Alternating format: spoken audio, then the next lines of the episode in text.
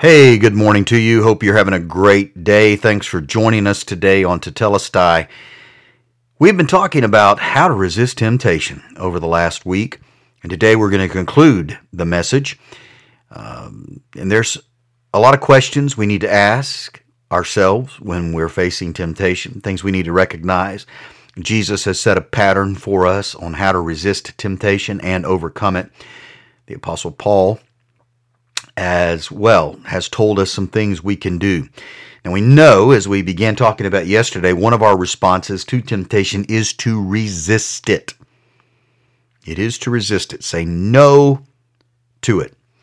But then there are other temptations that not only do we need to resist them, but we need to run from them. Flee youthful lust. Flee these temptations, the Apostle Paul told Timothy.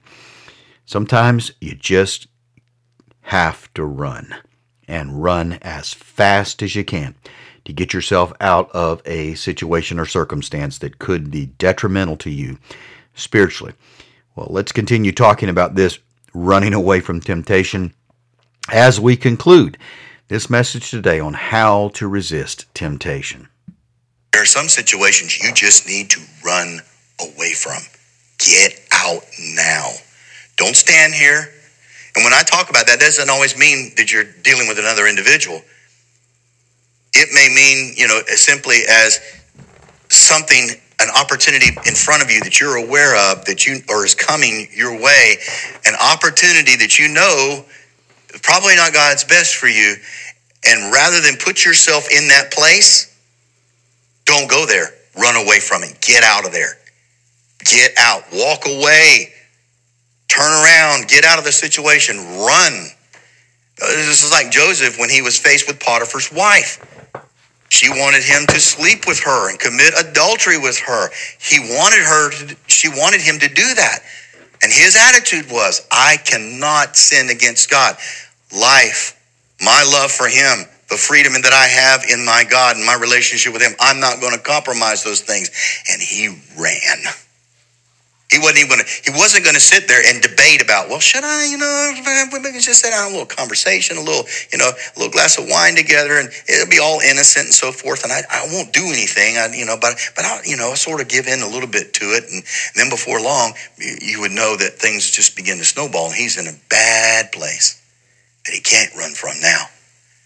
The moment temptation faces us, we either resist it, say no to it, turn around or we run from it and get ourselves out of the way. Those are our simple choices. Jesus shares his victory with us. Jesus won here in the desert, didn't he? He won.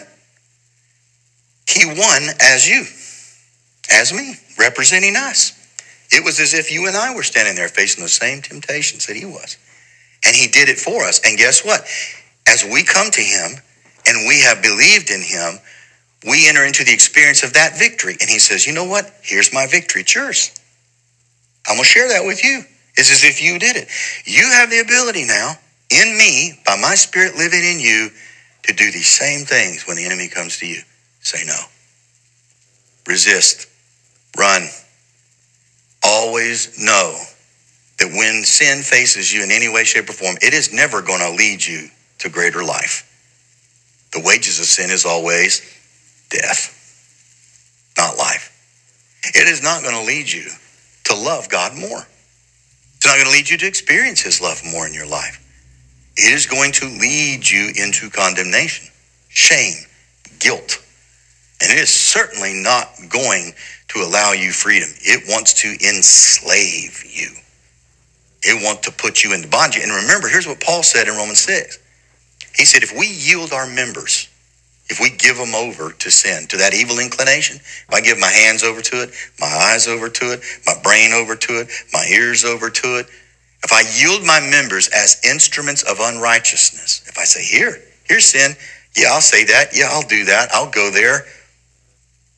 He says, you will become a slave to those things. You will be in bondage to them. And that is not God's best for you. Jesus is a great bondage breaker. And he can break us out of any bondage we find ourselves in. He will do that.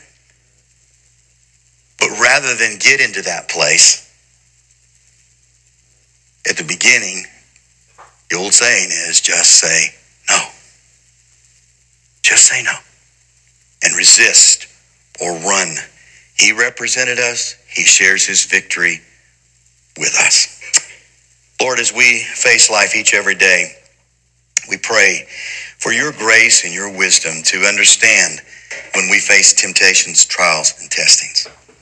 Help us to remember the importance of life and love and liberty in you. And I pray that you will help us to not allow ourselves to be enslaved to and given over to sin in any way. Lord, help us to live in the freedom we have in you. Help us to radiate the love that you have for us through our lives, other things that we do and say that reflect you. We ask these things in your name. Amen.